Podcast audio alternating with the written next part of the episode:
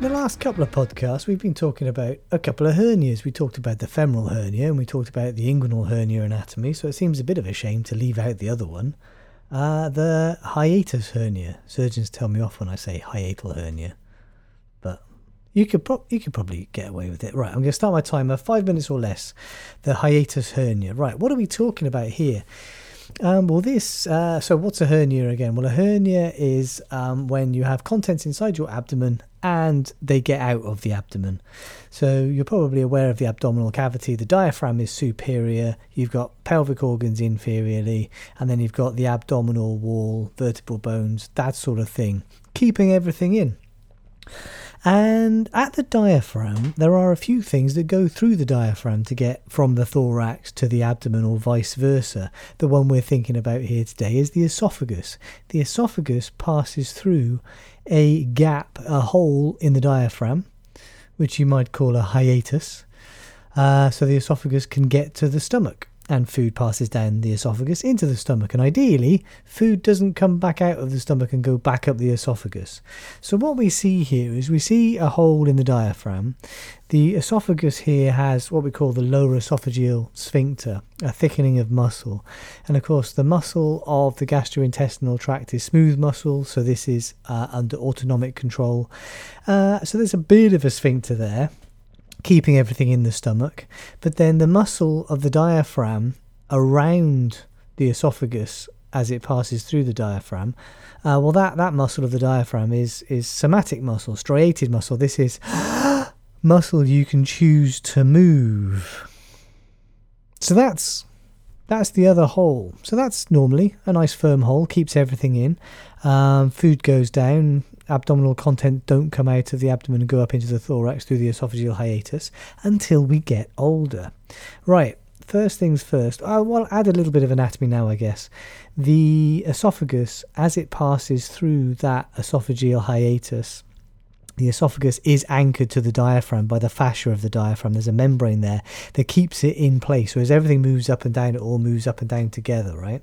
The second thing to consider is pressure differences. So in the thorax, the pressure changes as we breathe in and out, but it's it's largely negative pressure. It's kind of a low pressure, whereas the pressure inside your abdomen is quite high. Think about what happens to your breath when you squeeze your abdominal muscles. coughing and sneezing is caused by you squeezing your abdominal muscles as much as anything else, right? So, what does this mean? This means that those higher pressures in the abdomen kind of want to push the esophagus and the thing that's attached to the esophagus, the stomach, out of the abdomen through the esophageal hiatus up into the thorax. This doesn't occur most of the time. Um, but as we get older, that connective tissue, like connective tissues elsewhere in the body, isn't as strong as it was, kind of gets a little bit looser, a little bit stretched. The fibroblasts don't do as good as a job as good a job as they used to of man- maintaining that connective tissue. So that esophagus can slide up into the thorax further than it normally would. This is a hiatus hernia, and this is a type 1 hiatus hernia, a sliding hiatus hernia. The esophagus slides up and part of the stomach passes into the passes through the diaphragm and into the thorax. Now if this gets worse, well, uh, worse, yeah, kind of worse. A type 2 hiatus hernia is also known as a paraesophageal hiatus hernia or a rolling hiatus hernia. Now what's happening here is the stomach is pushing past the esophagus through that esophageal hiatus, through the diaphragm and into the thorax.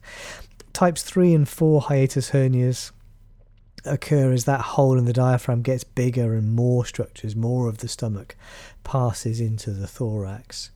Um, what are the symptoms of this? If we consider, say, the type 1 hiatus hernia, often no symptoms at all, or very minor symptoms. The most common symptom is heartburn. So, stomach acid is an is finds it easier now to pass up to the esophagus. The esophagus doesn't cope with that stomach acid very well, causes heartburn, which can easily be mistaken for other things because we're getting chest pain now, um, and gastroesophageal reflux disease, GORD can be caused by a hiatus hernia because that stomach acid is going to have an effect on the, the lower esophagus. And that lower esophageal sphincter isn't working as well as it did, isn't working properly anymore. Um, So you might find shortness of breath, chest pain, heart palpitations, difficulty swallowing, um, those sorts of symptoms. Uh, so the risk factors then are being over 50 years old, that older thing, uh, being overweight, and like the other hernias, like the inguinal hernia.